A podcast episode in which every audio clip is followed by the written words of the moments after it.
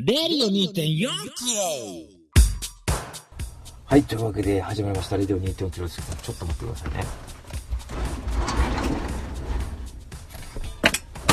あの、すいません。ちょっとあの、家のですね、あの、襖というか、ガラス戸みたいなちょっと開いておりましたので、今閉めたんですが、えー、今週はですね、あの、よくわかりました。本当に。あの、魅力に気がついた。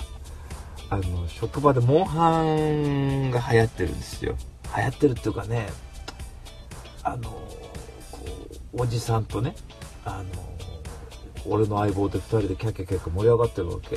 で、そんなに面白いの？って聞いたら、面白いんだっていう風に言うから、話入れてもらいたくて買ったんですよ。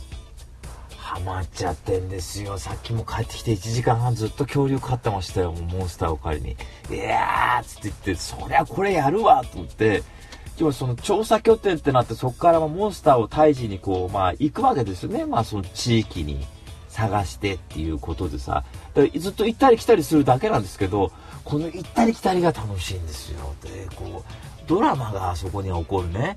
こう、別のモンスター狩ろうと思ったらもっと強いモンスターに追っかけられて急いで逃げるとか、そういうことがね、楽しくてね、これは確かに売れるわと思って、なんかね、一クエストが短くてついやっちゃうんですよね。1回20分ぐらいで1ステージというか1ミッション終わって、で、終わったら、ああ、装備整えたからまたあれ借りに行こうって言って装備整えてまた行ってっていうことの繰り返しがさ、面白くてさ、いや、失敗したですね。去年の今頃買っとけばもう人がたくさんいたんでしょうに、あの、周りでも友達、静岡時代でやってる人たくさんいたんでしょうけど、今あの、モンハンやってますっていう風になんか言いづらいですよね。あの、俺の相棒しかいないやつでいつかやろうって話してますけどね。うーん。でも、あの、中古がまだ高かったですからね。うーん。買ってはみて、どうかなと思ったけど、これは確かにと思って。で、あと、ほら、先週多分話してないと思うんですけど、話したかな？もしかすると。デトロイト・ビカム・ヒューマンって買ったって話しましたっけ、僕。してないですよね。してないですよね。あの、スプリングセールやったんですよ、このプレイステーションの。今日までって、今日、収録今日月曜日なんですけど、あの、4月1日の月曜日で、あの、今日の12時まででやってるんですけどね。それで、まあ、買ったんですよ、大量にゲームを、また。えー、と、アンチャーデッド1と4とかね、買ったでしょ？で、7本ぐらい買ったんですよ、確か5本ぐらいか。買って、まあ、半分以上手つけてないんですけど、またお得意の。あの、そして、デトロイト・ビカム・ヒューマンって買ったんですよ。で、去年ね、5月ぐらい出て、散々押してたわけ、そのプレイステーションの中では。ね、いいぞ、いいぞ、ということで。で、あの、ビヨンドってゲームでしたよ、こっちさんね、あれは。あそこの会社が作ってるんですよ。だから、あーつまり、アドベンチャーなんですよ。だから、自分で全部動かしてこうどうこうするってゲームじゃないわけ。こう、まあ、ある一つのこう閉鎖された空間の中こういろいろ物調べてって、こうストーリー進めていくみたいな話で、あんまり俺はそういうのはね、そんなにあんま惹かれないわけ、正直言うと。だから、どうかなと思ったんだけど、今回セールやってるし、なんか面白い面白いっていうようなことをこう、なんかプレイステーションのそのホームページに入るとガッツンってなんかいつも押されてるような気がして、まあ、安くなってるから買ってみっかと思って買ったんですよね。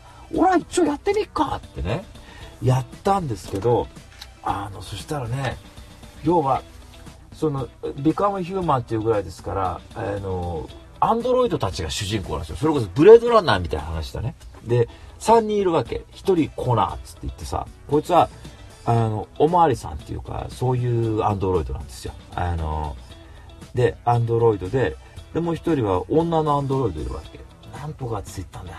で、もう一人マーカスって男がいるんですよ。で、この3人を主人公にして、こう、ABC みたいな感じで、こう、ストーリーがこう、それぞれこう、進んで、こう、それぞれ微妙にリンクしていくみたいな話なんですけど、あの、一番最初、コナーが、事件を解決するところが話が始まるわけ。そしてそれは何だって言ったら、あの、アンドロイドがね、その要は人間にその奴隷のように扱われてる世界なんですよ。アンドロイドこう人造人間作られてそれが例えばお手伝いさんやったり、えー、なんかこういろんななんつうのこうに人間の代わりに仕事したりとかってことをやってるわけ。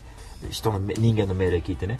でそのアンドロイドが家にあのいたんだけども家族にこう飼われてたというか家族と一緒にいたんだけど新しいアンドロイドが来るって分かってパニックになっちゃってその家族を殺しちゃうんですよその4人か3人家族のうちのパパとママをで娘を人質に取ってるわけそれを俺が解決するんですよコナーがで解決する前に部屋を調べてあの、この犯人の情報っていうのを得るわけ。だーっつって言って、部屋中隅々調べていくんですよ。で、いざ犯人と対峙するってなったら、その調べた情報をもとに、その女の子に銃突きつけてるんだけど、それをこう、解決するわけです、俺が。ね。で、選択肢が出て、君は、その、この家族から捨てられると思ったんだろうとかって言って、そうだ、俺はそうなんだって言うと、こう、犯人がだって同調していくんですよ。で、武器なんとか解放させて、君に危害を加えるつもりないって言うんだけど、その人間のスナイパーがそのアンドロイド撃っちゃうんだね。バーンっつって言って、はーってこうなるじゃん、こっちは。で、その後は、あの、また女の子の話になるけど、女のアンド、女の女性アンドロイド。で、どうやら彼女は一回破壊されて修理されてるってとこから話が始まって、で、もう一回その破壊されたと思われるうちに行くっていうんですよ。で、そしたら、その家っていうのは、父親と娘が住んでんだけど、娘ちっちゃいんだよね。多分7、8歳ぐらいだと思うんだけど、その娘が父親に虐待を受けてるんですよ。で、あのー、そういう家庭にこう、行くわけね。アンドロイドとして従事することになるわけなんだけど、すると、父親の命令ってのをアンドロイド基本的に聞くようになってる、できてるわけ。サイボーグ。もう人間とほぼ見た目一緒で、こう、こめかみのところに少しこう、リングみたいなのがちっちゃいについて、それでこう、ピッピッとこう、感情が揺さぶられるとこう、黄色くなったり赤くなったりするんだけど、普段は青い色のやつが。で、その、娘がこれから虐待されるってなった時に、その、父親に、お前はここにいろっていう命令をされたにもかかわらず、自分の感情でその命令を破って娘を助け出して一緒に逃げるんですよ。ね。それがストーリーのまず一個として出てくるわけ。で、要は、あともう一人、マーカスって男は、あのー、すごいね、有名な画家、多分これ、本当に役者さんやってると思う、エイリアン2の役者さんとかやってると思うんだけど、この人の画家のとこにいて、そこでまあ、アンドロイドとしてこう、その人の生活支えてその人は、えー、下半身が麻痺してって車椅子の生活なんだけど、で、マーカスにその感情を呼び起こすようなことをこう促していくんだね、その画家が。自由に書いてみろってよ。でも自分は自由って分かんないっていうのマーカスが。いや、心のままに書くんだっていうと、こう、自分が選択肢でこう選ぶわけ、こっちはプレイヤーで。そしてバーッと絵を描くんだよ、マーカスが。で、すと、マーカスはその生命とかその感情ってものについてすごいこう、普通すと興味がこう湧いてるみたいな感じだわけよ。そういう、割とそのね、画家から哲学的なことをいろいろ言われてて。で、その画家の息子っていうのはドラ息子でさ、ね、親父に金せびりに来るわけ。うん。親父金くれっつって言ってね。ちょっとお前薬やめたのか薬やめられるわけないじゃないかとかって言うわけ、息子が。そうするとそのマーカスに盾つくんだよ。こいつがいいのか完璧なこいつがねドラ息子が、やめろ息子に言うわけ。で、そうするとこっち選択肢でダンダン叩きつけられると、抵抗する、受け入れるって出るわけで。俺抵抗する押すと、マーカスドン突き飛ばすわけ。息子死んじゃうんですよ、頭打って。ガーンすと、その後、警官が来て、マーカス撃たれて死んじゃう。バーンで、死んだ後、コナーはコナーでまた話戻って、変異体と言われるそのアンドロイドがどうやら人間のその命令を無視しているって事件が立て続けに起きてるわけで、殺人事件もいくつか起きてるっていうことを言って調べていくんですよ。人間の相棒と共に。で、調べていくと、アンドロイドが人を殺したっていうまた事件に遭遇して、その犯人を捕まえるんですけど、取り調べるわけ。コーナー。ね。俺の選択肢次第でコナーいいいろんな人間、いろんな感情を見せるからさ、丸から×三角四角って選んでいくんだけど、選択肢を。そうすると、その容疑者であるアンドロイドに尋問するわけ。ね。お前がやったんだろう。ね。君がやったんだ。何があった？人間、人間に抵抗しようとしてるのかとかってことすすごい問い詰めるとさ、向こうの感情がうわーっとなって、いきなりこう、もうじ、自己破壊みたいにしだすわけですよ。そのアンドロイドが尋問を受けてる。ガン、ガン、ガンって机にこう、頭叩きつけるわけ。で、止める、無視するってこう出てくるわけ。ね。で、俺止めるを選んだんだよ。止めようとすると、その警官が近づくと、その警官の銃を奪って、あの、コナーを撃ち抜くんだよ、頭。バーンコナー死んじゃうの、そこで。で、死んだ後、今度自分の頭を撃ち抜くんだよ。バーンで、マーカスとコナー死んでるじゃないですか。でも死んでないんですよ。あ、コナーは死んでんの。コナーは死んでて、その後、前のコナーのメモリを引き継いで新しいコナーとして生まれ変わるっていうわけね。だからこう、またその人間のおまわりさんとまたこう、交友をしていかなきゃいけなくなったりとかするんだけど、で、マーカスのはマーカスの実はまだ生きていて、アンドロイドの墓場みたいなところがあって、そこで自分の体がこう欠損してるんですよ。右足がなくて、で、左目がもうボロボロになっていて、腕がなくてって状態から、他のアンドロイドのパーツを自分の体に組み込んでいくんだね。ガシガシガシそこで、あの、アンドロイドに理想郷を築くんだっていう活動をマーカスはしていくんですよ。で、女の子は女の子で今逃げてるっていうね。で、コナーはこの二人になんか関連があるんじゃないか、その事件を追ってるっていうね、この三つどもえのストーリーが展開していくわけ。もうね、ドラマ見てるみたいなの、本当に。で、今、モンハンハマってるからあんまりやってないんだけど、ここ1日ぐらいやってないんだけど、見ててもさ、うちの母親もそばで見ててさ、ね、いや、これ面白いねっていうわけ。いや、そりゃそうよ。天下のプレイステーションが作ってるわけだ。ソニーが。っていう、こうね。さも自分が作ったような気持ちになるから。でもね、いいんですよ。何がいいって、ブレードランナーとかの影響があるんでしょうけど、アンドロイドって基本的に人種がないんですよ。だから、黒人もいる、白人もいる、アジア系もいるなんですよ、これって。で、もう徹底して人間にしごかれてるね。しごかれてるって言い方よくないね。だから、こう、性に従事するアンドロイドとか、でもその、やっぱりさっき言ったマーカスのように、その、やっぱり感情っていうのが生まれてくるわけですよ。人間の命令通りにいけないっていうことっつうさ。だから、いいんだよ、その、やっぱこう、虐げられてる人とそうじゃないって、その人種の境目ないっていうと、言ってることとってもこう、なんか広い感じがして、これはいいぞと思ってさ。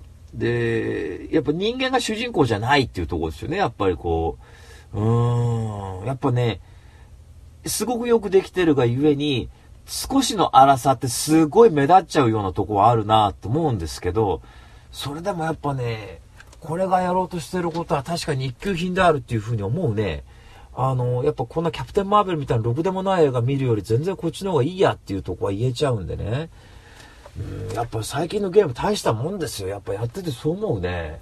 あの、そう、だから、えー、なんつうのかな。サブカルって、サブカルってどこまで言ってるかわかんないですけど、その、この間、大ちゃんとなんか話したんだね。そしたら、大ちゃんが、なんだっけな、割とその映画的にはね、すごい手法だって言われてても、俺とゲームなんかやってるとね、ジョニーとゲームなんかやってると、別にそんな大したことねえやって思う話っていくつもあるって言うんだよ。例えば、自主視点で展開されてすごいなんていう話されたって、こっちはそれ自分で動かしちゃってるってわけ、ゲームにおいてはね。だから、やっぱその映画だけ見てて、映画の中だけで完結する話として表現が新しいってのは言えるかもわかんないんだけど、実際他のジャンルから見ると、ああ、もういいよっていうことっていくつもあるよなって話この間しててさ。やっぱね、俺と大ちゃんってやっぱ中卒だけど頭がいいなって思いました。やっぱりそう簡単に騙されないっていうかね。うん。いや、騙されてるんですよ。騙されてるか感動はするんだけどさ。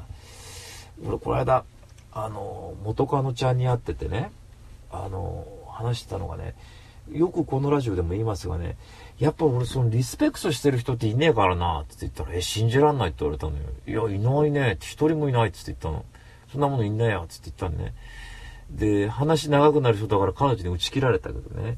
常々言うように、俺の感性が素晴らしいからその魅力に気づけるっていうふうに思ってますから、やっぱこれ、双方で初めて作品って作り上げるってのは私の持論ですから、持論というかこういう意見もありますけども、いくつもあると思うんですけど、うん、なのでね、あの人のおかげで自分はって、いや、そういうふうに言う時もある、そういうふうに思うけど、同時に俺もよくやってるってのはやっぱ毎回思うんでね。うん、やっぱ、それこそスパイダーマンを選んだ俺ってことですよ。いや、皆さんもそうですよ。ね、まあ、いろんな人の話聞いてだよ。評論家の話だけ聞いて、飛びついてみて、実際良かった。ならいいっていうことなんですけど、それこそ飛びつこうと思ったって意思が素晴らしいじゃない自分たちユーザーっていうことに関してさ。で、だって作ってる方だってこっちが散々ね、寝通しやってるなんて聞いたらすごい喜ぶと思いますよ、やっぱり。あのーお金払って見に行ったとかね、お金払って借りたとか、お金払わなくてもいいや、ネットフリックスでも何でも、日本ダウンロードでもいいから、なんで見て感情が揺さぶられたっていうことをさ、ツイッターとかで聞いたりするとね、多分作った方って相当嬉しいはずなんですよ。もちろんその金銭ってこと絶対無視できないから、それって何かこう、対価ってものを払う方が、まあ、ベターなんでしょうけど、それでもさ、うん、だって自分たちだってそういう感情が動いてきて作品作ってきたわけだ、絶対これってね。だから、うん、そうね。そう、だから、やっぱね、うん、そういうふうに思うな。やっぱりこう、双方の同意があって初めて成立するっていうふうに。だってさ、考えてみて、ビル・エヴァンスの演奏素晴らしいって言ったってだよ。体調悪くて寝ちゃって聞いてないってことだってこれユーザーの責任だとは、受け手の責任だとも言えるわけね。これ、サマレスの料理論ですよね。つまり、美味しいディナーってのは客の協力も必要だってことですよ。俺が言いたいのは。だから、やっぱ向き合ってたね、何度も霊障的にならずにぐっとこう、突っ込んでみるってのはとっても重要なことなんだね。やっぱ腕組まずにステップ踏むと。で、それはさ、完璧いかないことあるわけだ。ね。で、今デトロイ行ったデトロイトだって、ここはちょっとなっていうとこあったってさ、それでも素晴らしい魅力ってのは放つわけでしょ？わかんない。最後までやらないかもしれない。もしかしたらモンハンにはまって。だけど、なんつうのかな。それでもさ、一時これ3000円払ってよかったと思わせたら勝ちですよ。それは作り手の。作り手っていうか俺たちの勝ちで作り手と俺たち、俺と、俺の間での。俺ってのはこれみんなのこと含めてよ。ってのはもうな、やっぱり。うん、やっぱ俺はだからリスペクト論ってのはやっぱりどんどんどんどんしなくなってきてますよね。うん。神さんみたいなやついますかねそんな。わからない、俺はそれは。で、あのー、そんで、えー、あとね、いやー、この間ね、ちょっと言いたがないんだけど、これ本番前に言った話でね、うーちゃんにまた言ったらってね、あの、言われそうだからやめときますけどね、また同じ話してるってうーちゃんに言われちゃうかもしんないから。ね。だからさっきのやっぱヒエラルキー論ですよ、俺の言いたい。つまり、1ヶ月ぐらい前でしたかね、これ放送で話すのすっかり忘れてたんだけども、イベントに行ったんですよ。ね。さっきうーちゃんには喋っちゃいましたがね。そこでね、ステージとみんなはっちゃけようっていう風に言うわけ。みんなもっと自分を表現してみたいなこと言うわけ。で、俺がそしたらそのメンバーに近づいてって、ステージの上上げて写真撮らせてくれって言ったらダメだっていう風に言われたわけ。したらまた俺のね、お得意のヒエラルキー論なんですよ。ね。結局そこにはトランプもびっくりな分断があるだろうっていう風に言うわけ。演者と客っていうね。いや、マナーはあると。だったらそれ言うなっつうわけ。夢みたいなことを。ね。嘘をつくなっつうわけですよ、俺がそこに対して。お、こっからここはキープアウト入んなって言ったらそれ筋だよ。ないって言っていざ近づいてったらあるってこれどういうことよ。ね。だったら立ち入り禁止の蓋下げるべきですよ、そこはやっぱり。ね。そうじゃねえとこにいつもなんで嘘つくかなと思って、すっごいなんか感情が複雑になるわけ。だから、やっぱね、これにつきますよ。およそ明晰に語られないことは沈黙するしかないんですよ、やっぱり。わからねえことは言っちゃいけねえの、やっぱり。だから、夢や希望みたいな話っていいさ、それはいいさ。いいさ？でもそこにまつわる矛盾ってあるわけでしょどうしたって。いや、それは笑える矛盾はあるかもしれない。いや、でも、難しい話でね。だからやっぱ、半年前に俺怒られたわけですよね。ライブの前に行ってね、後ろに下がってくれって言われたっていう。演者は言ってんのにスタッフに止められるところ、どっちに信じていいか分かんないってことあったじゃない？で、あのー、だいや、本音と建前ってのはあるでしょ。きっと現実の社会生き抜いていく上では。多分きっとね。そこは音楽とか表現の場でもあるんですよ。だからこそ感動するのかもしれない。もしかしたら。所詮結局その程度って言っちゃよくないかもしれないけど、そういった部分もあるんだよ、きっと。清濁飲むっていうかさ。やっぱ、いいとこありゃあんまりなんだよっていうとこもあるっていうさ。あの、例えばなんつうの？金払ってちゃんと見ろって言ってさ、打ち合わせだからって入ってくる大御所のアーティストとか見ると、一体俺はなんで5000円払ったんだろうって思う時とかもあるじゃないですか。全然そこは平等じゃないじゃないですか、やっぱり。あの、理屈言えばね。でもきっとそういうことってあるんで、あの、そうね、やっぱたまにでも中二病発揮しちゃって、えー、嫌だって言いつつまたライブに足運んじゃうんだね。やっぱそこでの出会いっていう素晴らしいものもあるから。だからいや、面白いなと思ってね、なんか、うん、いいことも悪いことも起きるっていう。でも、いいこと、悪いことそんな別にね、手ぶっ殺すみたいなことではないし、ここじゃあっち行けってわけではないし、いいことの嬉しさってのはもうさらに多いわけだね。こう本当にさ、遊また遊ぼうぜなんつって言って。だ8割方楽しいことなんだね。俺2割に今ケチつけてるんだけども。まあ、だからまあ、よしとしようと思ってですけどね。まあまあ、そういうことがあって、ちょっとムカッとしたっていう、ムカッとしたというか残念だったということですね。はい。えー、で、あと、えー、令和ってのは一体どうなんでしょうかね。令和天皇って言いづらいような気がするんですよね。えー、なんかカタカナとかが良かったんじゃないですか例えば、アムロとかね、シャーとかさ、うんサザビーになってのもいいような気がするな、俺は。えー、ああ、関心ありましたよ、結構。いや、どうでもいいやっていうふうに思いつつね、やっぱ気になる、めっちゃ気になるんだね、次と。まあ俺は、やっぱ左体質だからケチつけたいっていう点で気になったんだね。早速、俺の友達が SNS で、なんだよそれっていうふうに言ってたけどね。ああ、なるほどと思ったけど。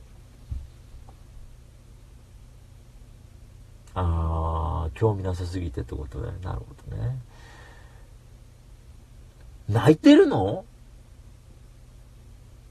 それは、ただ、ただ、俺気になるのがさ、例えば次は H で表して、S で H で来て次何で表すのかなとかってことぐらいだったんですよ、気になったのが。そういう事務的なとこっつうかさ。で、ほら、茶化したいしね。菅官房長官みたいなのほほん側に紹介されたがねえやって、別に紹介したっていいんだよ。俺関係ないから、こんなものは。で、あの、妨害奪ったりとか、バカ野郎だよな名前変わるだけですよ、だって。俺、それよりもね、今のあの天皇がさ、突っ込む時に京都行くことになるでしょ？きっとあれ。引っ越すみたいなんだよ。俺これ移住の自由ってあんのかなと思ってさ、そっち気になるんだ、どっちかっつうと。ここは、なんで、そこの皇居は今の天皇しか住めないから、それ以外の人はあっち行ってくれっていう話であればさ、いや、俺レオパレス住みたいよってもし天皇が言った場合どうすんだろうなと思ってさ。だから、そういう方が気になるけどね。カースト制度そうですね。だから、日本、ね、日本ってのはさ、前におかちめんこは宗教ないって言ったけど、あるんですよね、ちゃんとその、えー、アミニズムに、あ、あ、アニズ、アニ、アミニズムあってますよね。で、それにまつわる宗教ってちゃんと神道っていうのはあるわけだからあるんですよ、ちゃんと。で、しかも、あの、神が一応生きてるという設定になってるはずなんだ、人間宣言したってさ。うん、そういう設定で。で、しかもだよ、仏教でも、仏教もやったりするわけ。観光総裁って多分そっちの方が多いですよ。葬式なんかはきっとね。神道の形式って俺は見たことないですけど。で、だから、そうなんだよね。だから、結構うまいことやっちゃってんだな。うまいことっつうか。だから宗教ないってあの言ったおかちめんこ一体何なんでしょうね、うーちゃんあれは。いや、あるでしょって別に神道が。出て、神社毎年行ってんですよ、初詣で。俺だって行くよ、そりゃ。だって行ってさ、あ、大吉畜生とかって言ってさ、巫女さんエロいなって見てるわけでしょ？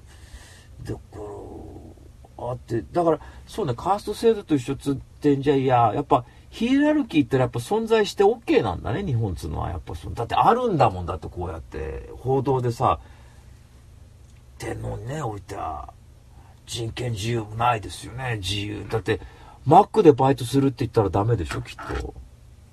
しかもそれ空気でダメでしょきっと。これさ右翼の人どう思ってんのかね、この辺は。いや、お前茶化してこの野郎って怒られたらそれまでだけど、その、例えば、今のさ、佳子様、佳子さん、か、様っていうのやだね。佳子さんがさ、佳子ちゃんがさ、あの、いや、私、モスで働きたいんだよねって言った場合ってさ、履歴書とか送ったりとかこう、まあいいや、その話いいか、まあね。で、でも、うんその辺気になりますよね。割とこうああ素晴らしい素晴らしいって言ってるけど結構その個人として見た場合って結構追い込んでんじゃねえかって気になってそこが気になるんですよね。うん。例えば辞めたいよって言った場合だってこれ辞めたいよって言った場合はさ左側からもこれ左側って言い方よくないね。今古古臭いねそういう言い方は。いやそれは政治介入だっていう風に言って怒ってる人もいたですよ。このラジオ聞いてたら。本当辞めるってタイミングが自分で決められないのに、政治に関与するってのはこれ絶対ダメだっていうふうに言ってる人もいたね。で行き場ないですよね、これね。おってなるほどね。だから複雑なんですよね、いろいろと。うん、でもやっぱ、俺はね、改めて言っとくか、俺はどうもあんま好きじゃないんだよね、この天皇説ものはね。あの、まあ、勝手にやってくれって話なんだけど、うん、まあ、なきゃないに越したことはないんだね。職場じゃ口が裂けても言えないけども、言ってもいいのかもしれないけども、いや、俺は、素晴らしいって言ってる人の横でどうもケチつけづらいっていうとこあるわけ。気が小さいからどうしたって。あと、まあ、このラジ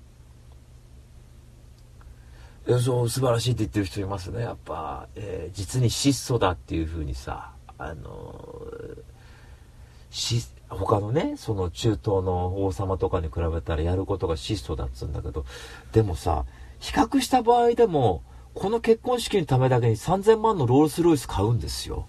それって質素でも何でもなくないですか？それって。100万のパストだって一般の感覚からすればさ、結婚式のために3000万のロールスロイス買うって結構質素じゃないですよね。比較した場合は質素かもしれないけど、と思って。どこと比較するかによって。えー、本人たちの意思だけじゃね、なるほどね。例えばこれ天皇がさ、いや、いくらいくら自分に貯金があって3000万のやること、やることにしましたって言うんだったらね、それでも税金から元出てったりするとわかんないけど、でも普通に働いてるでしょ、あの人たちって。だから、それの給料で3000万貯めて、やりますって言うんだったら、あ、どうぞどうぞっていう感じかもしれないけど、確かに自分たちの意思じゃなく3000万のロールスロイスとかってことになると、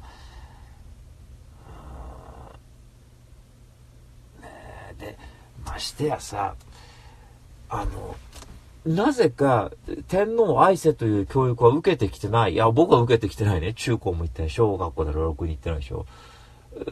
でも学校行ってても愛せよというふうに言われた記憶はないのになぜかまた天皇制はこう、こうやってどんどん続いてって、みんななぜか涙するっていう状況が不思議なんですよ、それが。支える方の責任っていうことの話になりますけど。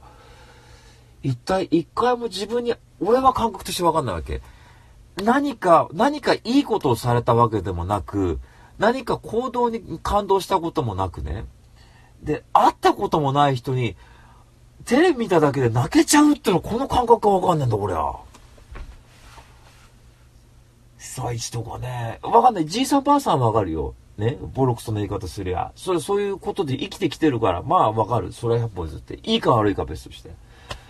俺たちって言われてないじゃないですか。家に天皇の写真もないじゃないですか。いや、ある家もあるかもわかんないけど、言ってもそんなこ、いや、見たことなかったっけ。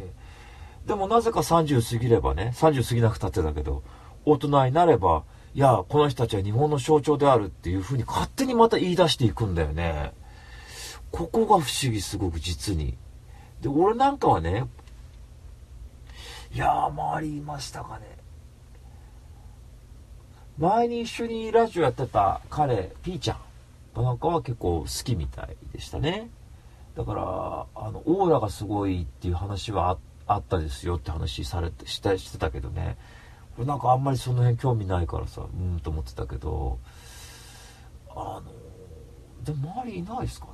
あ、でも、周り今んとこはそんないないですけど、一人の女の子は、美智子さん天皇の奥さんと誕生日が一緒でとても自分は嬉しいって言ってる書いてる子がいたね。うそう。うん。そうか。ネタみたいに言うならわかるけどね。まだなんかこう「いや俺天皇誕生日一緒なんだ」っていうふうに「ああそうなんだ」ならわかるけど。そうですね。そうですね、シュワちゃんと一緒とかね、僕だったらルイス・ゴゼット・ジュニアと一緒とかね、そういうことありますけど、あと小向井美奈子と一緒とかね、中曽根康弘と一緒とかそういうことあるんですけど、えー、あの私5月27日に関してのあの林家ペーパーと言われてますんでね。えー、あとレイチェル・カーソン沈黙の春ですか。あの人と一緒ですね。レイチェル・カーソンと一緒と言った時は嬉しかった。やったと思って。あと柳沢敦でしょ。えー、かな？その辺かな？えー、でだから分かんないね。その実体のないもの。シャアアイスってならわかるわけ、まだ100歩ずって。いや、まあ、まあ、わか、わかんなくていいんだ。俺がわかんなくてもいい話なんだけども。いや、つまり怖いのが、勝手にやってくれればいいけ。宗教として認識してるから、どうぞマスゴミ様勝手にやってっていうことなんだけども。なんだけど、これが一歩間違って、例えば、俺みたい、いや、興味ないんでって言った場合に、おい、待てって胸ぐら掴まれそうなのが怖いってことなのかな、言いたいのが、つまり。おいっていうふうに60年、70年ぐらい前みたいになったら嫌だなというところがあるのかもわかんないですね。まそういうことですね。まあ、どういうふうになるかなっていうのは正直言うと興味はあったんですけど、ただまあ、令和ってなんだか間の抜けた感じだなというふうに思いましたね。なんか、令和。えー、まあ何でもいいんですけどね。えー、というわけで、えー、こんな感じで私の1週間でございました。続いては、レビュー2 k g in the house。新しい情報、新しい情報。それは常に我々の身近にあるもの、身近にあるもの。レディオ2.4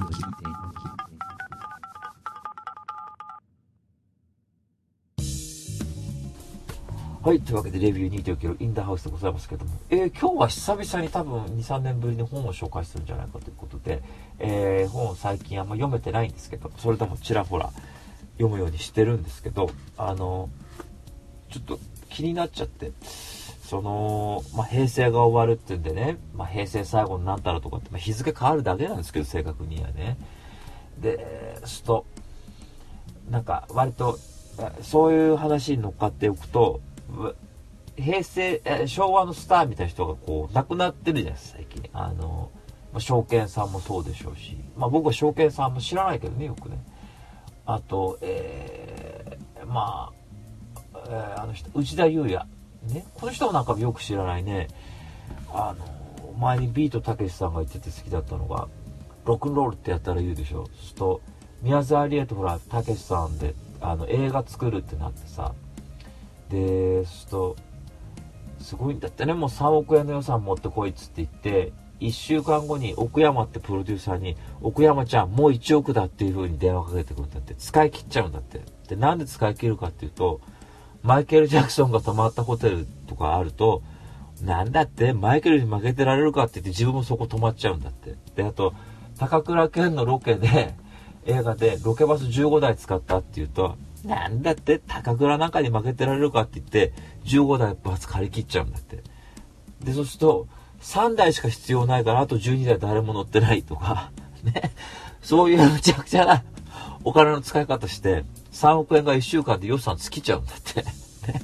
で、奥山ちゃんお1億だって言って。あと、レイ・チャールズぶん殴った話。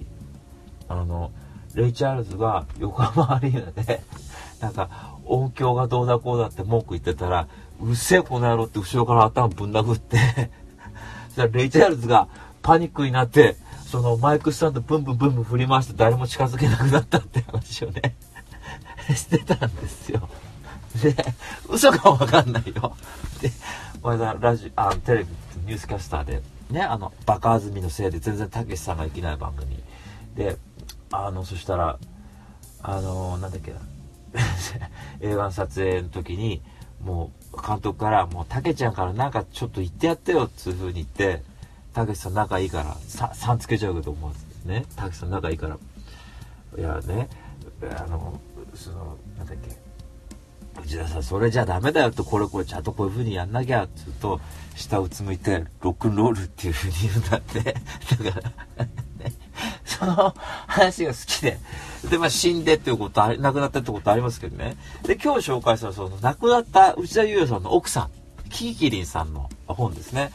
えー、キキリンさんの、これタイトルなんだっけか、えー、えー、っと、えー、キキキリンさんで、キキキリン120の遺言、死ぬ時ぐらい好きにさせてよということなんですけど、2019年2月11日、第1冊発行でもう、3月19日の時にはもう、第4冊まで版が重なってるという。私1ヶ月1ヶ月ぐらい前に買ったかな。でまあ読んだんですよ。でちょっと気になるなと思って俺こう新元集みたいなの好きだからさ一時期よく読んでたんで。でこれあれなんですよね。ジャケがまた綺麗であのジョン・エバレット・ミレーのねあのオフィーリアってあのハムレットのオフィーリアが死んだとこのあの絵でやつをモチーフにしたキキリンさんの広告の写真があるらしくてそれを使ってんですよ。あの表紙に。でなんかいいなと思ってオフィーリアだとすぐ分かって自分嬉しかったけどね。でまあそれ表紙にも惹かれたし新元集好きなもんで買ったんすよ。いいですよ、えー、一番最初なんかはね、えー、幸せというのは常にあるものではなくて自分で見つけるものっていうことを言ってたりするんですよ。でなるほどと思ってね。あのえーと、あと人のこといいね、あの人いいねって思ってるうちに、だんだんだんだんこっちが思えば、向こうもいいものをくれるとかさ、ああ、なるほどって思うじゃないですか。で、そ、そんなことはいろいろ書いてあるわけ。詩とか家とか。で、120言葉が載ってんですよ。で、読んでるうちにさ、まあ最初の一つ二つはいいなと思いつつも、気づくわけ。俺あんまキキさんのことよく知らねえんだよなってことに気づくんですよ。で、さっきのオープニングでね、ちらっと言ったリスペクトしないんだってのあるから、あのー、まあいい、いい話です。とってもいい話なんだけど、あの、元カノちゃんにも言われたんですけど、あなた人の言うこと聞かないもんねって言われて、確かにそうなんですよね。あの、仕事の技術論とかだったら話よく聞くわけ。人生訓みたいな話ってね、俺が決めるからと思ってんだな。まあまあ、聞いて実際、例えば、うーちゃんどうよ、こっちさんどうよ、これこれこうしたいんだ、どう思うって聞いて、いや、そっちの方がいいんじゃないか、あっちの方がいいんじゃないかならわかるけど、やっぱ本って所詮答えてくんないじゃないですか。これ言い方したら元も元も子もないけどさ、本に対してさ。まあ、自分が見つけてくんだよね、きっと。だから、この言葉ってものがあって、そこに自分の感情とか状況っていうのはやっぱ当てはめてくんじゃねえだろうかっていう気がするわけ。なんだって言えるけどね、これは。ちょっと、読んでるうちにあと感じたのがね、キキさんってちょっと偏屈な人じゃないかっていう印象があるんですよ。なんか、意地悪いんじゃないかっていう。いや、自分だってそういうとこあるからそれいいんだけどさ、俺基本的にあんま意地悪くしたくないんですよ、人に。やっぱこう、朗らかでいたいわけ。なんだけど、キキさんどうやらそうじゃねえっぽいぞっていうなんとなく薄々感じてくるわけさ。で、割とこう、決めの言葉っていうのは続いていきますよね。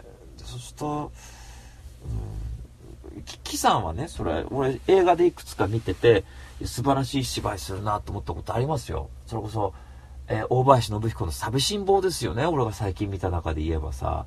あれでさ、また小林聡美ってと、ね、とっても素晴らしい女優と一緒に出てきて、親子の役で出てきて、ずっと出てきたら5分ぐらいの役しか出てこないんだけど、ずっと似た似た似た似たして何笑ってんのかよくわかんないけど、なんか面白いっていう、そういう変な芝居してみててさ、いいなぁと思ったけど、そうなんですよね。やっぱ、うん、知っててもあれなのかなやっぱ、なんかやっぱその、言葉のインパクトみたいなものっつうのって、やっぱも、言葉のインパクトを持てるってのはすごく才能なのかなって気しますよ。まあ努力すればそういうもの身につけられるんでしょうけど、だから、オスカー・ワイルドの新言集とか読んだ時のインパクトみたいな、ガーンみたいなさ、こう、うわっっていうようなものはね、あんまり僕は感じなかったんですよ。だから、どうです？っていうか、まあ割と日常に、普通の日常を送ってるってキキさんよく本で言うんですよ。で、信玄の横には、その、その言葉の元になった文章っていうか、このインタビューだったりっていうのがつついてて、一部抜粋からこう全体を把握するってことは結構読み手は可能になってくるわけ、この本の状況においては。で、割と自分は普通の生活してるってことを言うんだけど、確かにさ、普通の人ってやっぱちょっと変じゃないですか。やっぱりこう、急に怒ったりとか、挨拶しただけでブチギレる人とかもいますよね、普通に。ってことを考えると、まあ普通の人の話だったなということですよね。だったら俺、ね、最近よく人に会うので、会うようにしているので、デートとかっていう状況で割と1対1で話すってことってあるですよ。よく人の話最近よく聞くんだね。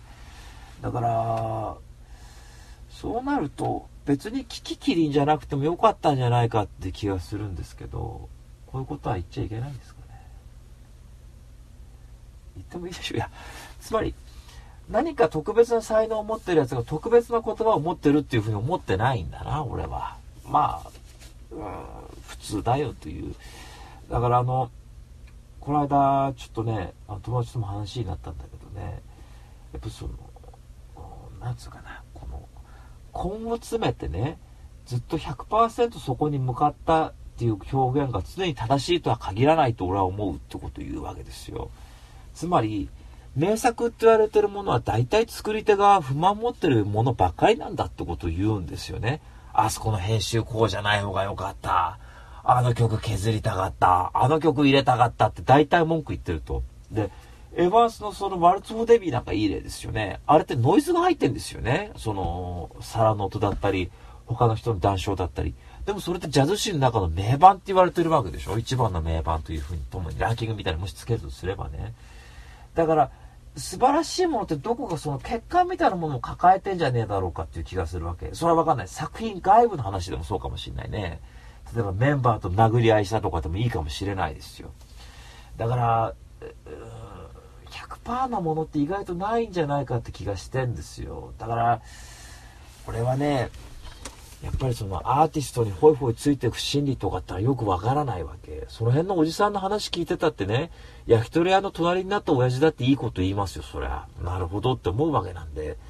だから、年の交通がさ、この本読むんだったらその辺のおじさん捕まえてなんか話聞いてみたらどうかねって思うね、俺は。そういうんじゃダメか。うん。でも、やっぱ1200円払ってね、あの名女キキキリンの言葉を触れているっていうのはやっぱテンション上がるとこでもあるでしょうから、まあいいんだね。時給に、えー、30分分だったり、1時間分だったりする人もそれぞれいるかもしれませんがね。まあ、うん、いいんじゃないですか。置いてみて俺も適当に読む日が来るかもしれないわ。うん。ということです。まあ、この点数で言えばまあ60点ぐらい。まあほぼ満点ですね、実質ね。えー 最近これよく言うんですよ。えー、あとやっぱね、いい意味でねっていう。あとね、やっぱ売れてるものはやっぱ大体ろくでもねえやっつうのも持論としてあるね。やっぱり。じゃあかといってね、一部のやつが喜んでるっていうのも嫌だっていうとこもあるでしょう。だって行き場がないってことですよね、やっぱ。うん。どこにも行けなくなっちゃった。ゲームだけは人がいいって言ってるの面白いんだよな、売れてるやつな。まあいいや、そういうことですよ。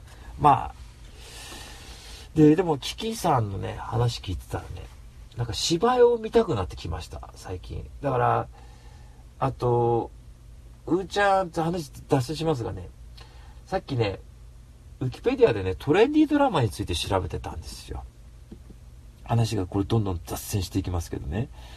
すと、いや、これエンディングでいこう。あの、え、で、キキさんの本です。えー、あの、まあ、60点、65点ぐらい。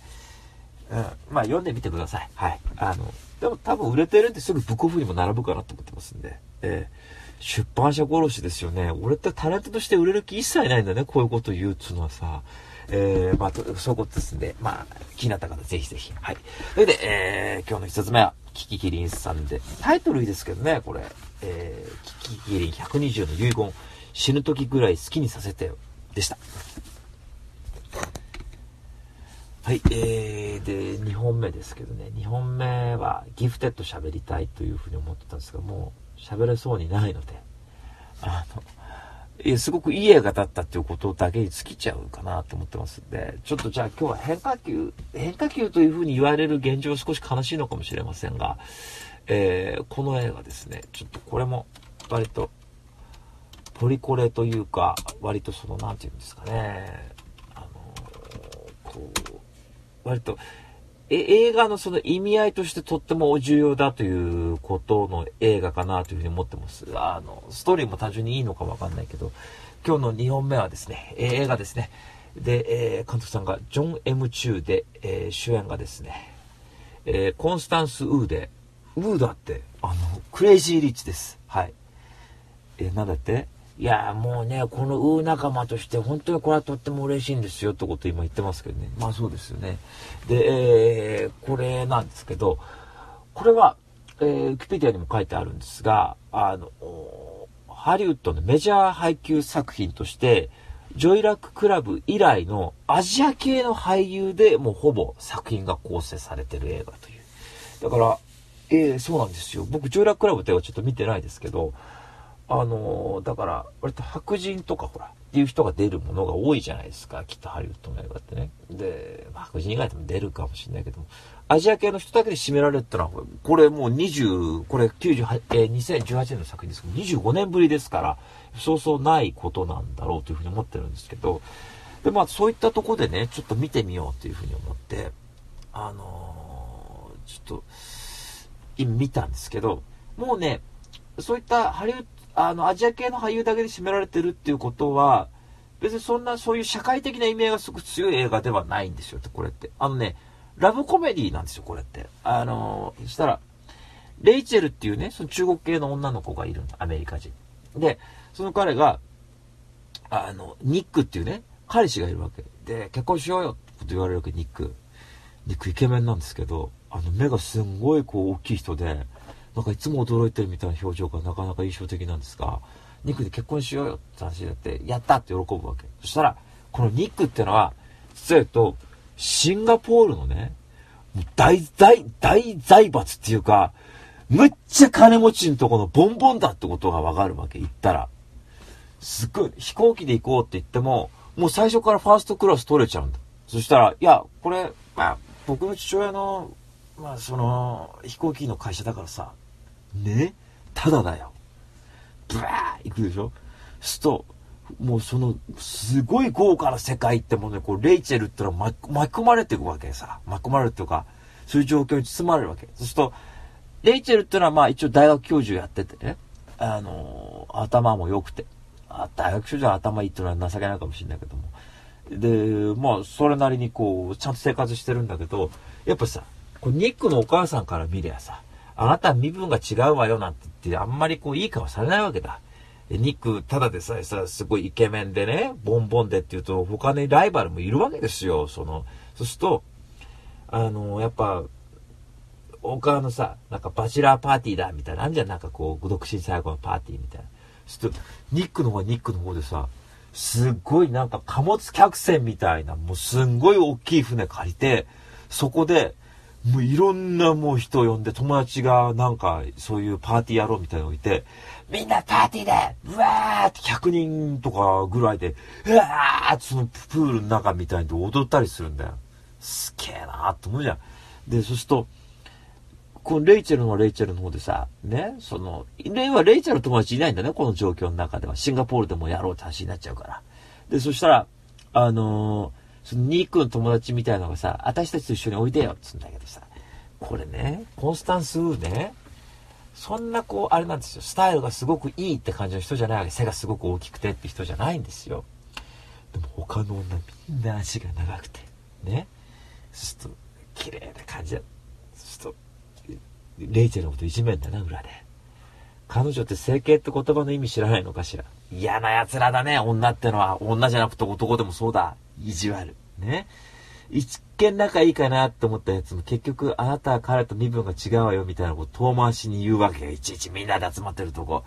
やだね、ともそれ。言ったっていいことないの。お母さんには嫌われてっつうことでさ。ね。で、まあ、結局まあさてどうなるということなんですけど、あのー、ですね、クレイジーリッチってタイトルがついてるだけあって、これ原作があるらしいんだけど、原作書いた人つのが、実際こういうと、すごくシンガポールのとてつもないお金持ちで、割と本当にこの映画でこう展開されるような生活を送ってたりしたんだよみたいなことをちらっと言ってた気がするんですが、ちょっとオーディオコメンタリーみたいなものを見た時に言ってたと思うんだけど、あのね、なんか見ててね、俺金持ちって品なくて嫌だなと思ったね、なんか。いやー、なんかもうお金の使い方がわかんなくなっちゃってるみたいな感じみたいなんですよ、どうやら。わざわざね、そんなパーティーだなんつって言って、意味がわからないですよ。ドレスどうしよう。ねで、こんなの着てったら周りに笑われる。なんで笑うのって思うじゃん、そこで。ね。好きなの切ろよっていうふうに思うじゃない。やだね、こういう上流会見みたいな話はよ、と思うじゃん。で、惹かれるとこはあるんでしょうけど、そういったとこ羨ましいな。車とかもすごいんだからみんな車高の光、ブーンってあの、くぐもった音がする車でみんな乗ってんのが。で、なんか虎がパーティーに来たりとかしてたかな、なんだか。だから、金持ちって辛いと思うよ、本当に。その、いろんな地位とか名誉みたいなものがあるだろうから、あの、な、あ、パーティー呼ぶやつで、あいつ本当は嫌いなんだってやつわざわざ呼んだりするんだね。なんか見てると、そういったとこあるっぽいんだけど、こっち見てるとわかんないじゃん。なんで嫌なやつ呼ぶんだよって思うじゃない、なんか。やっぱそういう界隈なんだろうね、きっとそれは。で、わざわざさ、友達のパーティーってさ、友達のね、バチュラーパーティーみたいので、まあ、その元カノみたいにさっき言ったあなたと身分が違うよみたいなこと意地悪言われるんだけども、いちいちさ、その意地悪言ってやろうってその心理がわからないでしょ、俺はなんか。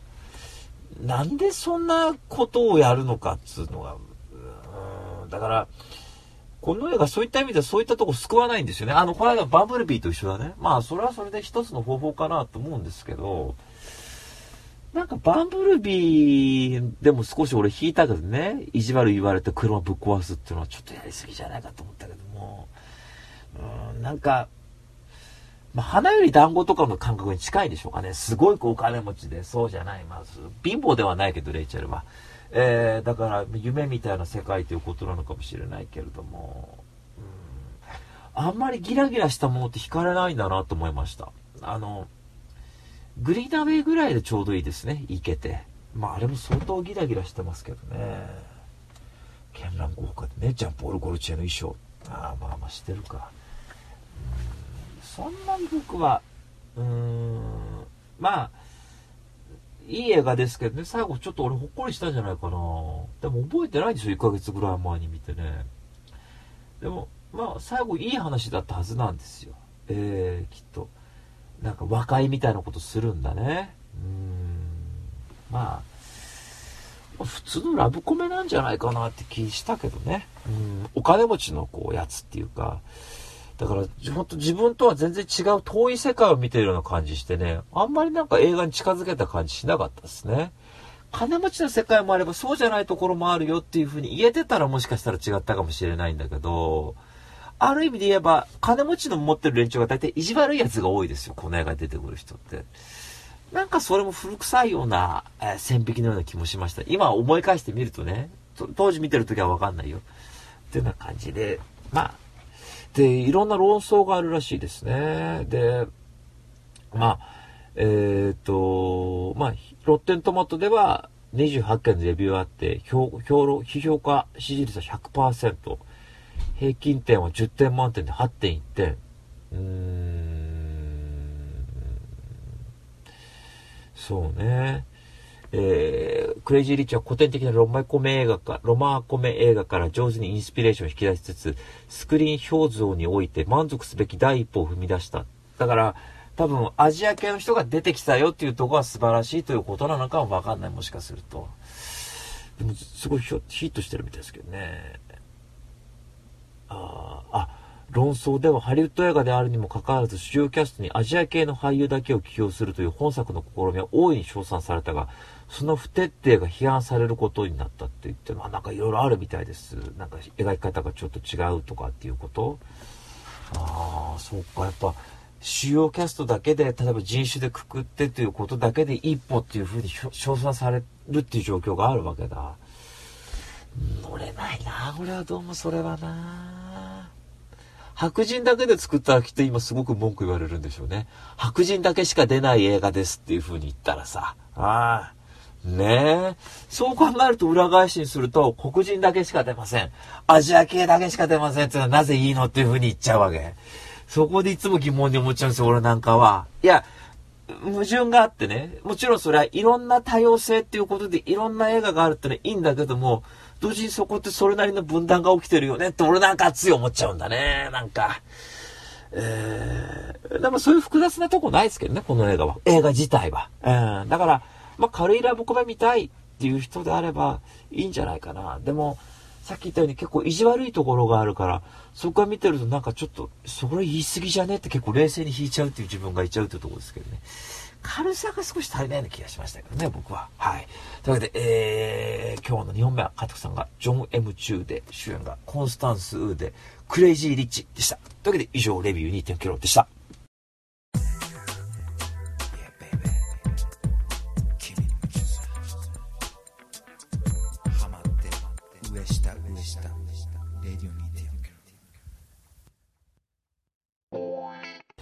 えー、今、うーちゃんが、いや、うーうー言うからね、やっぱこれは見ましょうっていうふうに言ってますよ。いや確かに、うーちゃんはね、それこそまあ、あの、私とうーちゃんは、あの、花壇研究会で出会ったぐらい花壇大好きですから、だから、割とこういったね、話はいいんじゃないかって言いますよ、ラブコメで。害ないかっていうとあるような気がするから嫌なんだな、なんか。なんか、あの、ガチャついた部分があるからゆえに、なんか、すごいこう、鋭い一言がすごくシャープに聞こえるのかもしれないね。クレイジーリッチってちょっと。うん。確かにね、コンスタンスがね、他に出てくる女の人に比べると確かにパッと並んだ時少しやぼったく見えるんだよね。いや、俺やぼった女の子好きだからいいんだけどさ、なんかそれがちょっと、まあいいか。で、あのそう、さっき、レビューでちょいちょい言い言いかけたのが、今トレンディードラマ研究会って始めようと思ってるんですよね。で、それなんでかっつうと、要は、今日、あの、今井美樹のね、あれ聞いてたんですよ。あの、Piece of My Wish っていう、いい曲だなと思って、そしたら、ウキで検索したらそのドラマの主題歌だったと今井美樹自身が出てるね。今そういう人いないですね。自分で主演やって歌も歌うって人。ジャニーズがそうだ、今。トレンディードラマってジャニーズあんま出てないですよそれで主演やったってのはええ。ー、ないんですよね。今一応ウキペディアによるとですねトレンディードラマの定義っていうのは88年から大体91年ぐらいの作品を指すらしいんですよ。でそれって恋愛劇で群像劇ですごいこうリッチな生活。でもリッチって言っても少し少しっていうかバブル期にうまいこといた人であれば叶うような生活を割としててっていう。でも普通の人から見ればそのマンションすげえ高えんじゃねっていうようなとこ住んでたりするっていうような恋愛ものってこと言えんのかなって思うんですけどでそれをうーちゃんと見ていきたくてでちょっとトレンディードラマっていうことを検索するとあれなんですよ。えー、っとですね一番最初に出てくるのがえー、っとですね明確な定義ないらしいんですけど、えー、っと、一番最初に出てくるのがですね、男女7人夏物語もトレンディードラマらしいんですよ。一応定義においてはね。で、秋もそうでしょ？で、来ました。君の瞳を逮捕する。抱きしめたい。で、あと、ハートに火をつけるとか、愛し合ってる回とかね。なんかこういうベタなドラマ見たくて、最近。なんか、で、うーちゃんと前にやって面白かったですよ。あの、二人でロンバゲ見ようって見てたの、二人で。そしたら、やっぱね、北川エル子は上手だねつって言って、これ上手っていろんな意味あるよ。素晴らしいって意味じゃない、うーちゃんが言ったらね。いや、気になるじゃねえかよつって言ってて、確かにつって言って。で、二人で見てて、そういうのまたやりたいんですよ。で、一応、最後にはですね、愛という名の元にが一応最後になってるんだけど、やだよ、暗いやつよ。野島真司がこの前までは三上博史のあの素敵な片思いとか書いてたのにギバちゃんの。ここから割と暗い不幸ドラマ路線に入ってった走りらしいんだけど。やだよ。中野秀夫さんが自殺するところとか見たくないよ。ねえ。でも浜田省吾の「悲しみは雪のように」っていい曲ですねあれ。俺この間あのアップルミュージックでねライブ版だけが載ってて聞いたんだけど。たまに元気な朝聞くんですよ。そうするとなんかムクムク湧いてくるの、なんか、浜省ってなんか なんか、自分にちょっとこう、長渕剛的じゃない気合を入れたい時に聞くと、気合じゃないで、なんかこう、そういうこう、感情を呼び起こしたい時に聞くとなんかこう、あ傷ついた俺もなんとかもう一歩っていう風な、たまにそういうね、感じになる時があるんだね。何も傷ついてないんですけどいや傷ついてるね出会って10秒でデートした相手に怒られたりとかしたらそれ傷ついてるもんですよねはいえー、というわけでそういう回をですねぼちぼちやりたいなと思ってるんですけどはい。まあ、そんなことです。えー、で、レディオ2.9キロではですね、皆様からのメール募集しておりますので、じゃんじゃんじゃがじゃが送ってください。